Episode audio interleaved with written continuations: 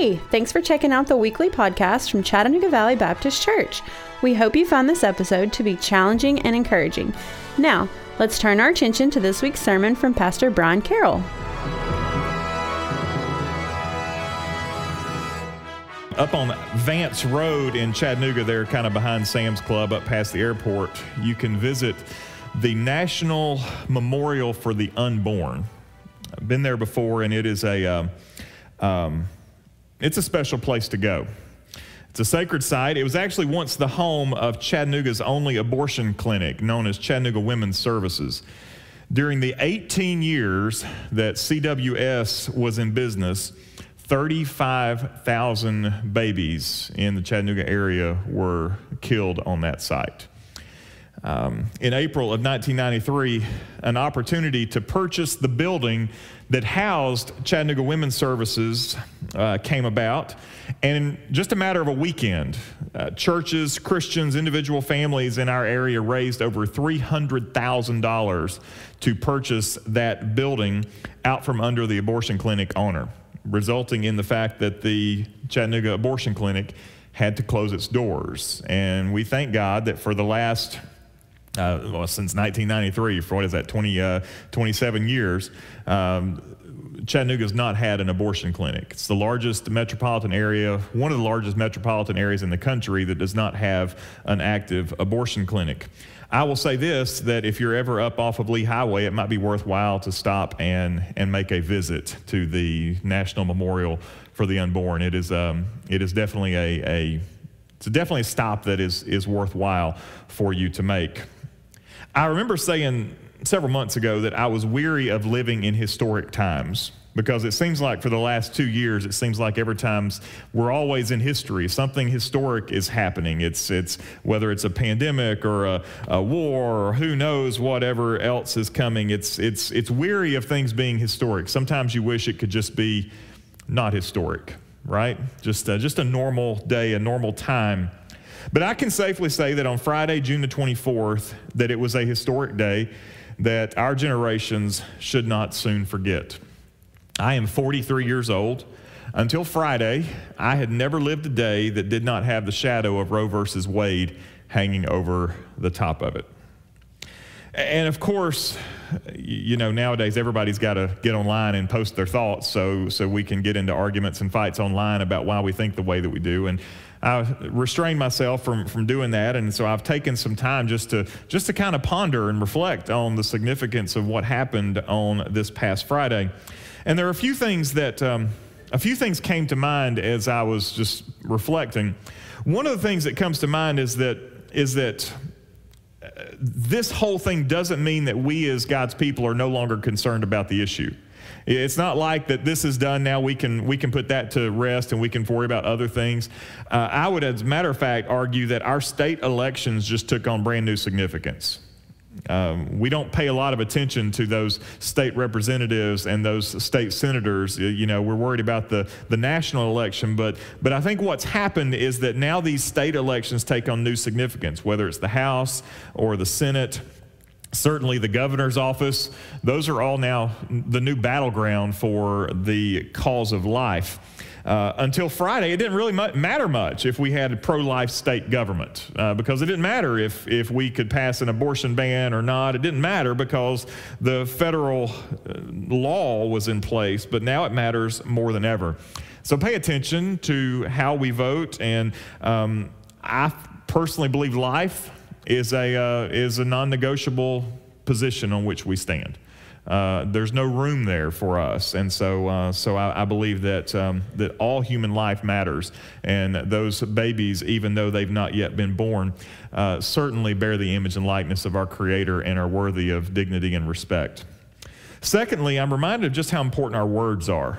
You know, words matter we need to speak with clarity because this world that we live in doesn't really have the ability to speak with much clarity. For example, you've heard, if you've watched any of the news, and I understand that if you check that on the news, because man, what the news had to tell us over the last 48 hours has been nothing but bad.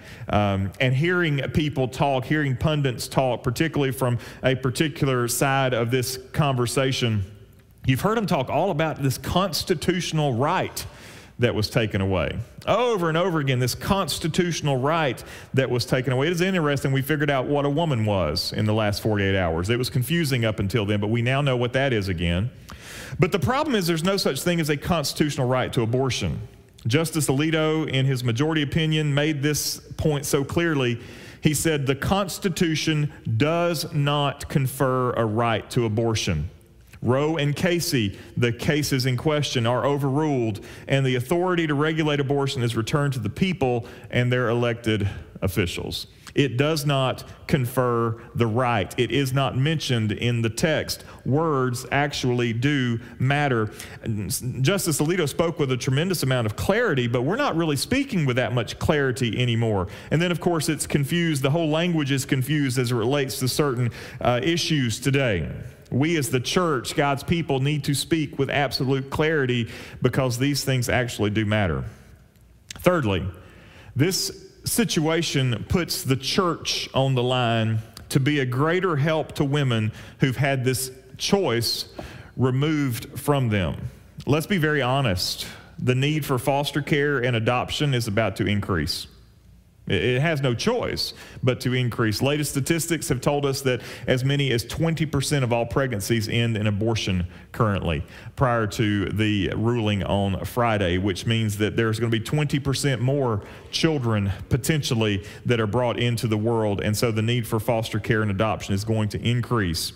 Uh, because let's be honest, I don't really see the behaviors that lead to unintended pregnancies changing. I mean, uh, right? That's not changing. So the situation means there's going to be more and more children that are coming into homes that aren't ready and aren't qualified even to care for them. We're going to see an increased need for special needs ministry because sadly, for the last 50 years, countless children have been aborted who likely had genetic abnormalities that were discovered through prenatal testing. Some countries have bragged that they've eliminated Down syndrome from their nation. And the only way you eliminate Down syndrome is by getting rid of it on the front end.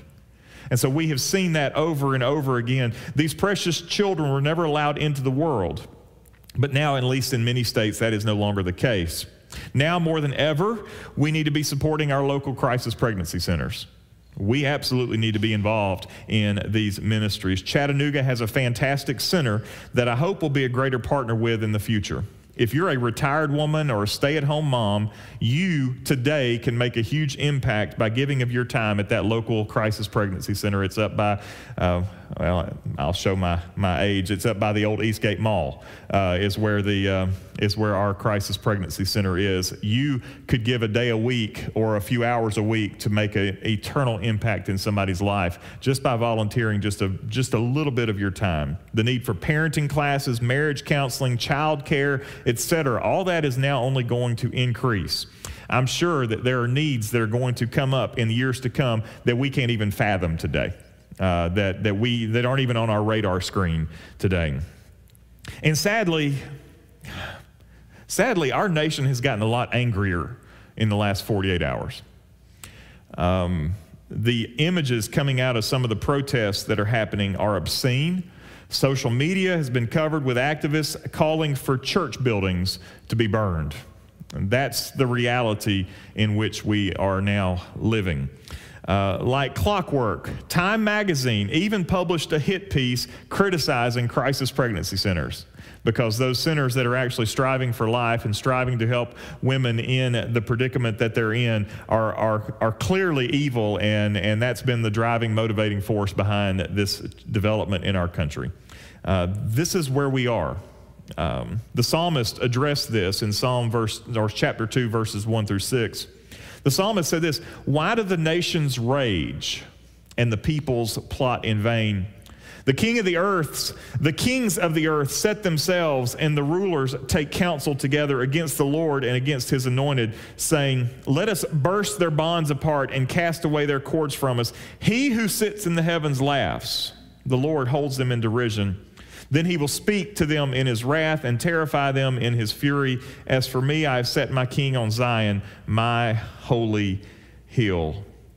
We do need to remember that no matter how angry our nation gets, no matter how angry social media gets, no matter if indeed activists do start targeting churches for that sort of, of damage and harm, we do need to remember that Jesus is still very much king. And Jesus reminds us in the Gospels in Matthew chapter 16, verse 18, that the gates of hell will not prevail against the church of the Lord Jesus Christ. And so I would argue that you burn down the church building, the church still exists. You burn down the church building, and we will meet and worship Jesus in the smoldering rubble of whatever building may be left behind, because the gates of hell will not prevail against the church of the Lord Jesus Christ. And I stand on that based on the authority of God's word. Today, more than ever, we need to be in prayer for our nation. We need to be in prayer for our leaders. And we need to be in prayer for peace in our streets. We rejoice in God's good work this past Friday, but we understand that there is still work to be done. If anything, the battle has moved from a single court case to 51 or 50 different state houses and Congress as a whole. And so now it's brought into a whole new level of, of, of reality for each and every single one of us. So we rejoice that in the state of Georgia, uh, we can, um, in the state of Tennessee, in the state of Alabama, uh, we know our neighboring states are, um, are places where abortion is a lot less friendly than it used to be. And we certainly give thanks to God for that. But it doesn't change the reality for hundreds of thousands of young women who are abortion minded that, uh, that need to know the peace that only Jesus can bring. With that being said, I'd love to take just a moment to pray and give thanks for, um, for what God has done and that God would, um, uh, God would indeed continue to bless as, uh, as we continue to fight for and prevail for life in our civilization. Would you join me in prayer? Father, we come before you today thankful for good news. Thankful, Father, that for the last 50 years, this plague, this assault against our nation has finally found a reprieve. God, I thank you for the justices of the Supreme Court who saw the facade, saw the lies, saw the deceit, and were willing, even at their own peril, to make a decision that would change history. God, we are grateful for that, and we're grateful for the courage. We pray for protection against those who were willing to stand up so boldly to make this defense for life in our country. God, we certainly pray that as this this strife now comes to Atlanta and Montgomery and Nashville and so many state houses across this nation, that your people would not stop contending for life, that your people would not stop supporting and caring for those who are struggling, but that indeed we would recognize that the call upon our lives has only intensified that we can no longer let our guard down in elections. We can no longer trust that, that politicians are going to do what they say. We have to be willing, God, to lead as your people in this regard. Father, I want to pray particularly for Choices Pregnancy Center, which is our local crisis pregnancy center. Lord, they are doing great work in the Chattanooga area, and we pray, Father, for their protection. We pray, Father, for their provision, Lord. You've done great things in their history, even, um, even as the abortion clinic in Chattanooga was put out of business and this crisis pregnancy center was put in its place.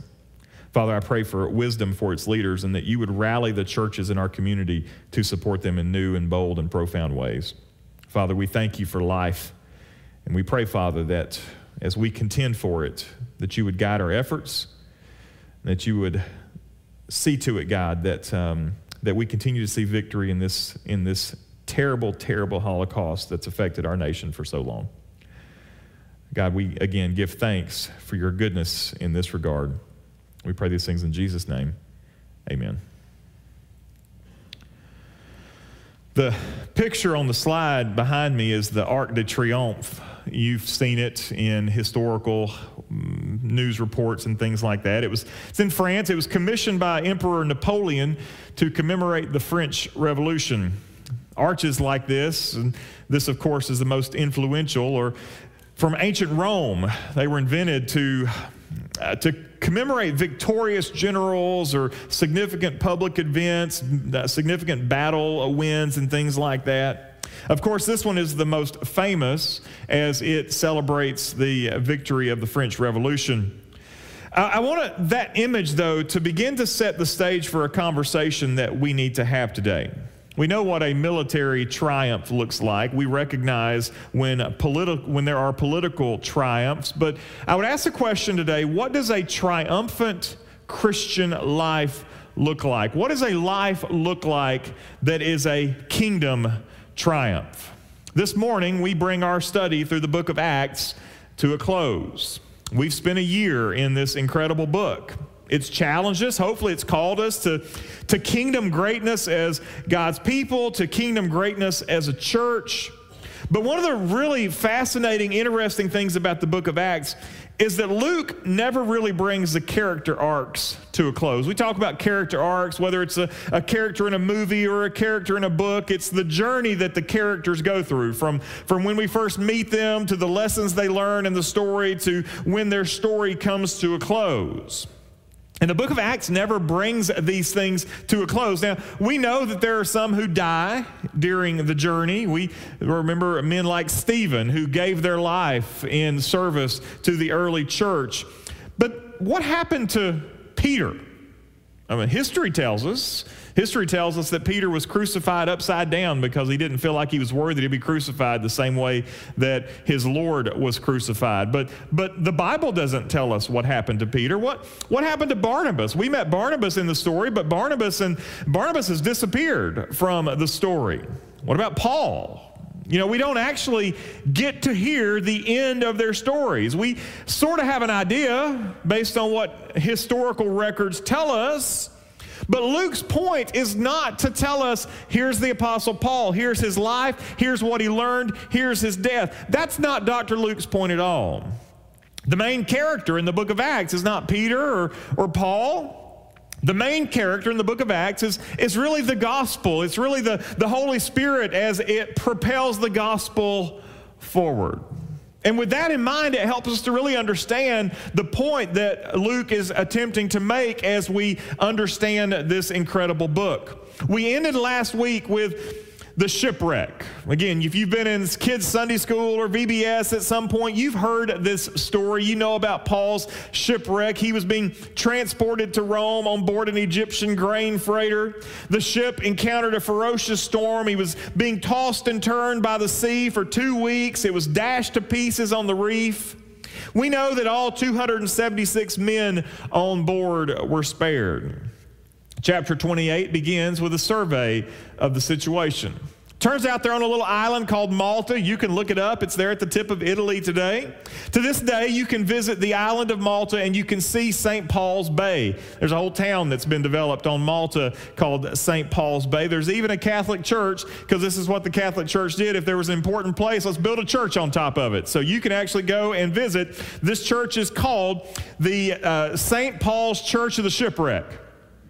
Now, I've been in some sermons before where it felt like a train wreck. Uh, I, have been in church events that felt like a shipwreck, but this church is actually named the Church of the Shipwreck. Again, go back and read the whole chapter of Acts 28. It's, it's worthwhile for you to do. We just don't have time to read all the verses today. We go back to Malta and we find Paul getting bit by the snake. Uh, honestly, yesterday I was thinking about just how to how to communicate this, and there was a part of me that almost went and got plywood and built a box and drilled some holes in it, and uh, and made it look like there was a critter inside just to just to see if anybody. You know, I went to go visit my friends on Sand Mountain to uh, to get some pets to bring to church today, but I know that some of y'all wouldn't have found that very funny, and so uh, so I decided not to not to do that. We'd have a lot of nursery volunteers though. Um, he gets bit by the snake, and, and the story just says he got bit by the snake and shook it off. I'm like, I mean, if, if you got bit by a snake, like on your hand, you just shake it off and go on about your business. You, that's not what you're going to do. I mean, you, we're going to scream like, like, like babies if, if a snake bit me. I don't care how big the snake was. I don't care if it was not a venomous snake. If I got bit by a snake, I'm first of all taking a picture because I want to know, I want everybody to remember it. But then I'm going to post it on the internet and find out if I'm going to die or not.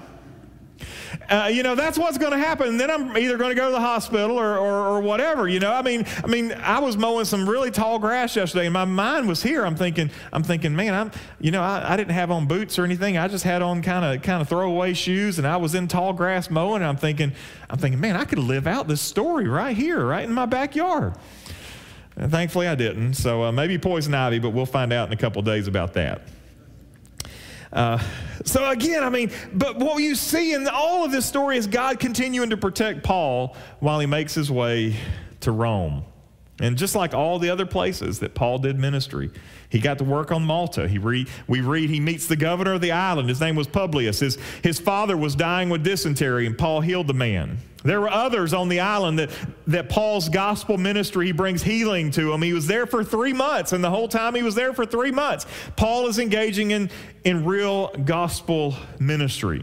You find out next that they continue their journey treated like a homecoming of sorts. He's welcomed by Christians when he gets to Italy and the area around Naples. Again, you can see this on maps today. He spends a week there. Christians from all over the area came to visit Paul, as many as far as 40 or, or 50 miles away.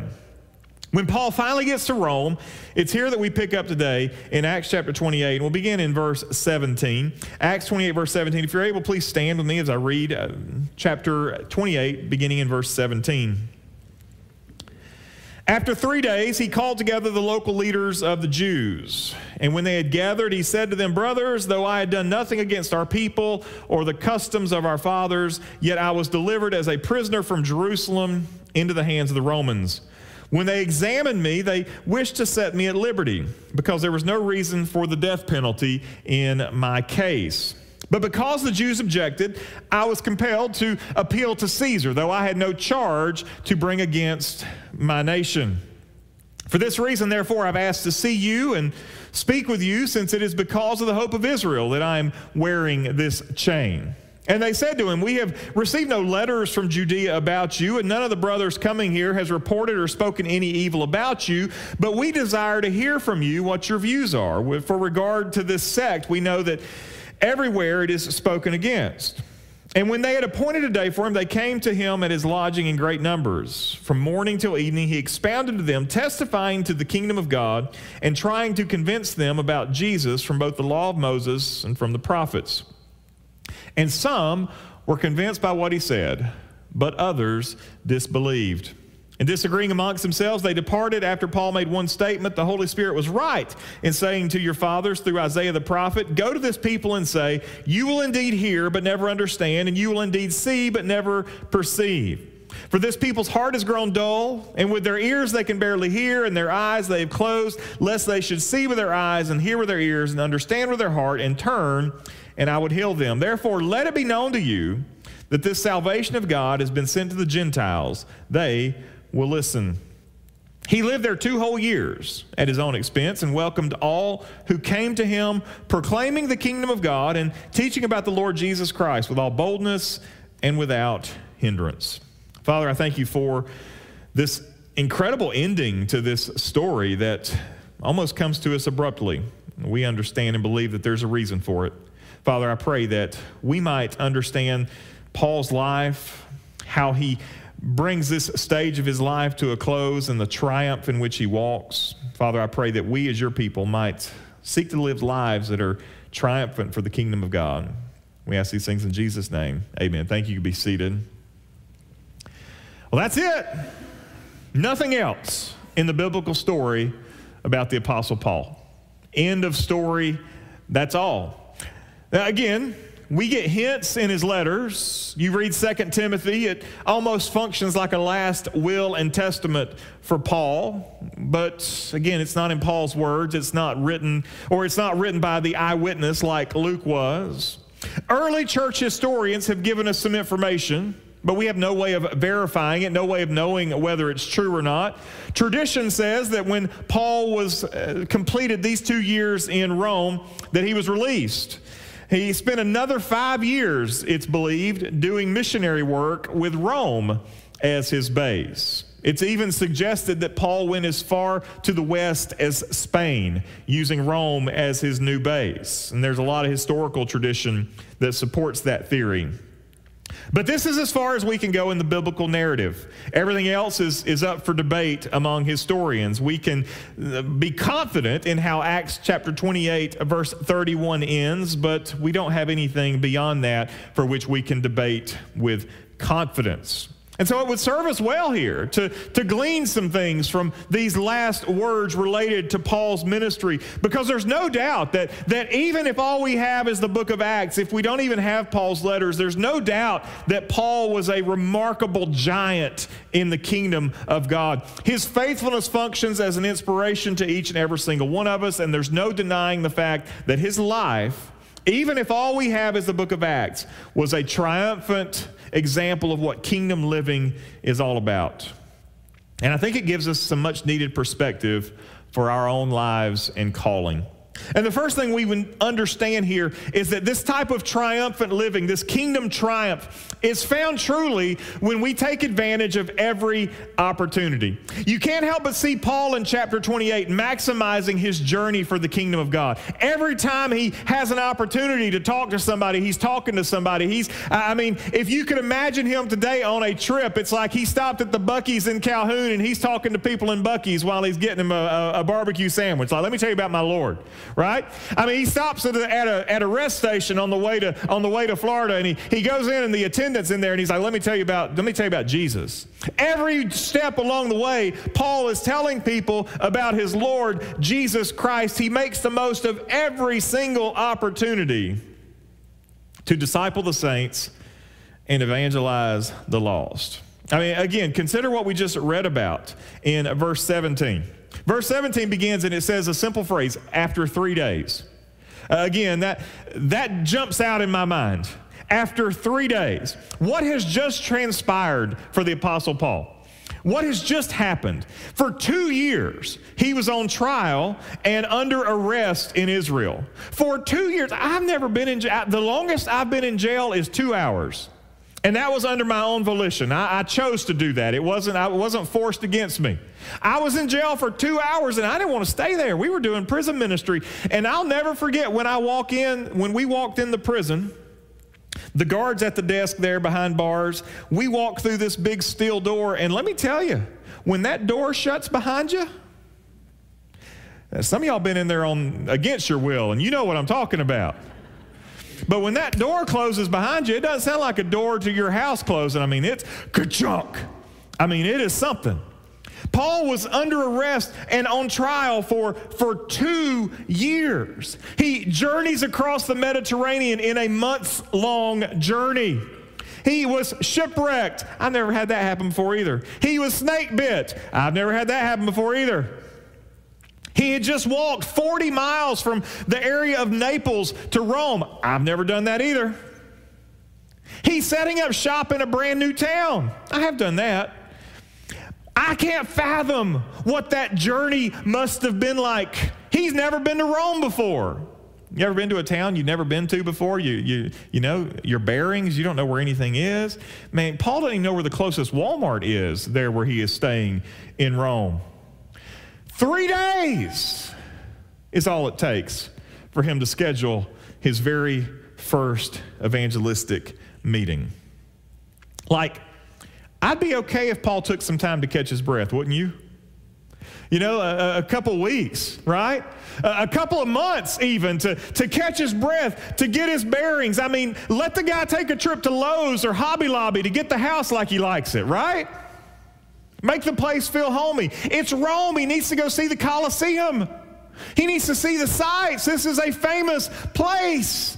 Maybe track down some authentic Italian food, get a nice pizza. Certainly, you would understand Paul taking some time after the two and a half years or so that he just experienced. Three days. You get the undeniable sense that Paul has a remarkable sense of urgency when it comes to his calling. Uh, I mean, this, this sense that, that the clock is ticking. Now, we understand, we read, he's got two more years there in Rome before he stands before the most powerful man in the world, Emperor Nero. But he had no idea if he had two weeks or two months or two years. He didn't have any idea. And he had no idea what the outcome of that meeting was going to be. Was Nero going to have him thrown in the, you know, uh, you know, was he going to become a gladiator and be thrown to the lions in the Colosseum? Was he going to be crucified? Who knew what Nero was going to require from him after that trial? This time he was freed. The next time, history tells us, he stood before Nero, he was beheaded. Paul had no sense of whether that would come or not.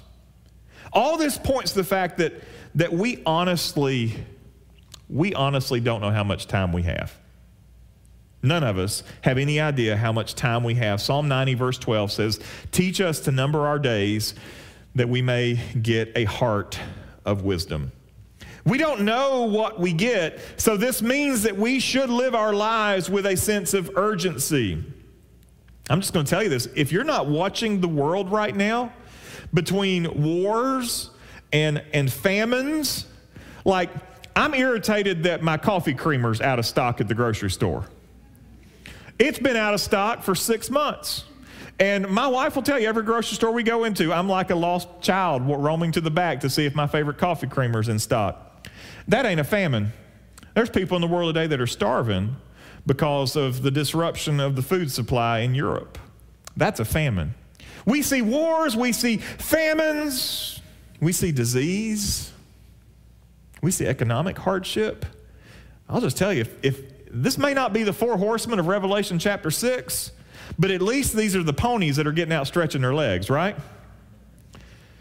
Of all generations, we should be keenly aware of the circumstances and the events that are around us. Well, I get it. We live in Flintstone. It's pretty easy to assume about folks, right? I mean, they live in Flintstone. This is the most churched city in America right here, right? So it's easy to assume. I met a new neighbor yesterday. Hadn't met him before. We were talking, and as we were talking, he was kind of giving off the Christian vibe. You know, when you meet somebody for the first time, you know, you, are you're, you're casing them, trying to figure out, you know, where are they coming from? You know, what's their thoughts? How do they act? How do they speak? And he was giving off the Christian vibe. He didn't come right out and say, hey, I got saved when I was X years old. He didn't do that. But there was that sense that, okay, this guy's probably solid, but I can't assume, right? So I had to ask the question. I couldn't just assume that he was a Christian. I had to ask the question because life is urgent. I also love the fact that Paul isn't stressing the results. We're told here some believed, but guess what? Some didn't. There were those who were compelled, who heard what he had to say, but then there were those who really didn't like what he had to say.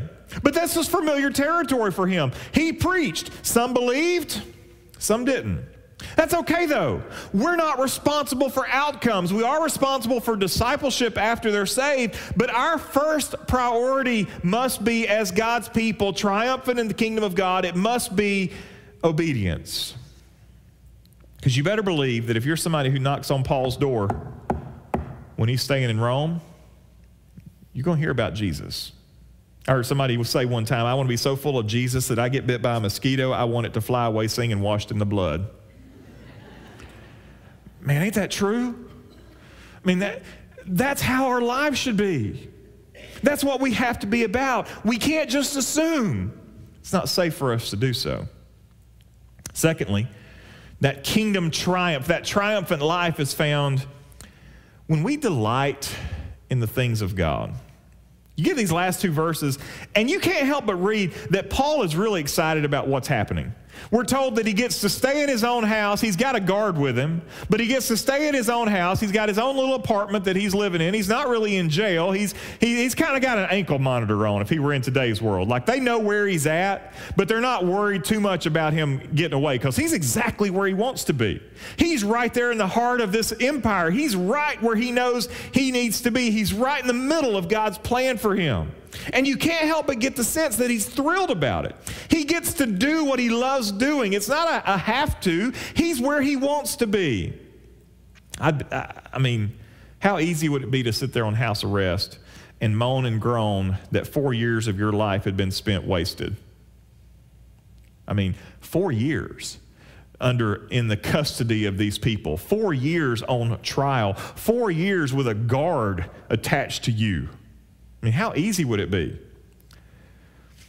Four years. Paul could have been out visiting the churches. Four years, Paul could have been out planting new churches. Four years that he could have been doing so much more in the field rather than being stuck in captivity. But no, I, I love what's happening now. Now, instead of Paul going, do you read what's happening? People are coming to him. They want to hear what he's got to say.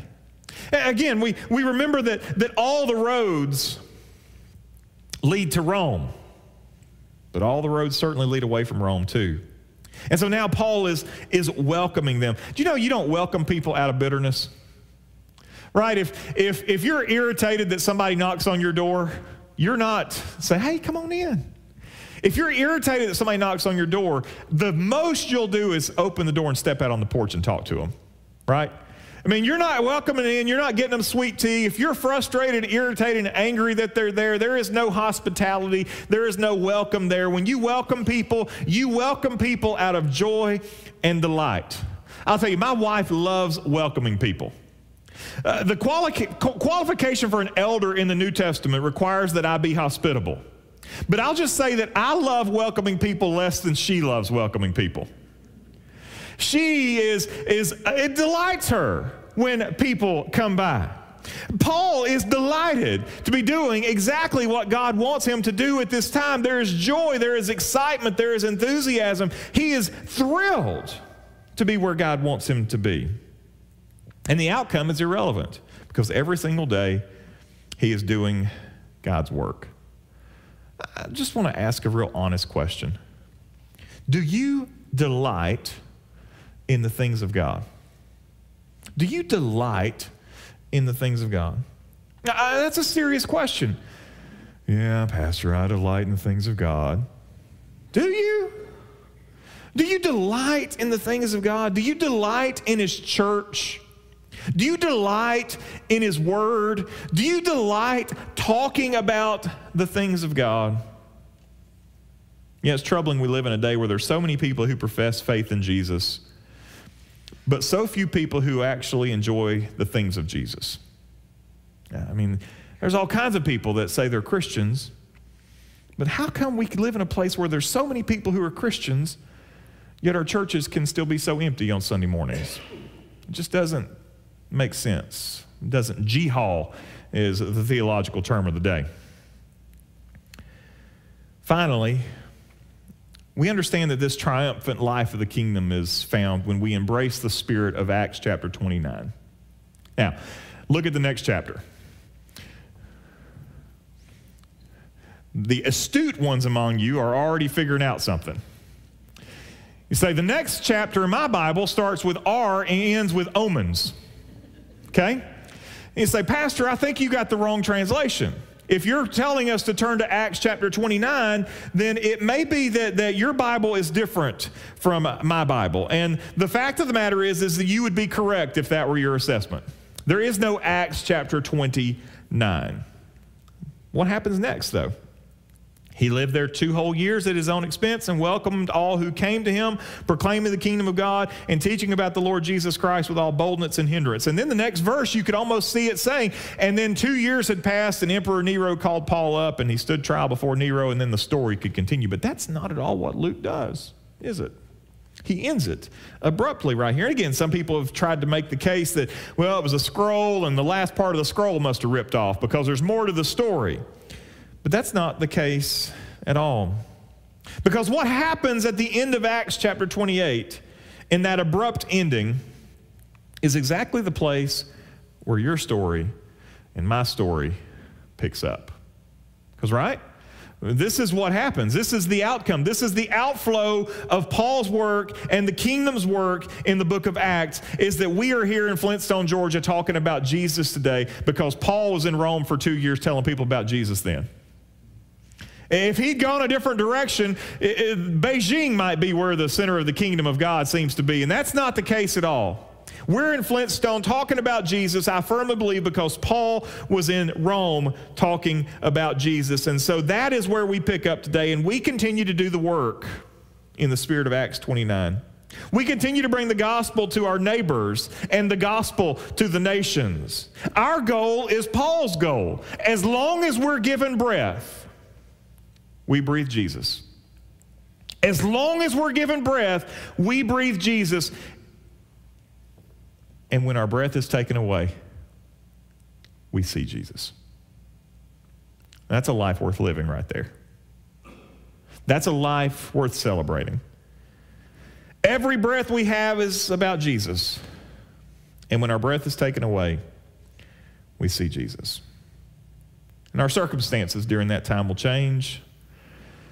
We'll go through hardships. We'll go through victory. We'll go through sickness.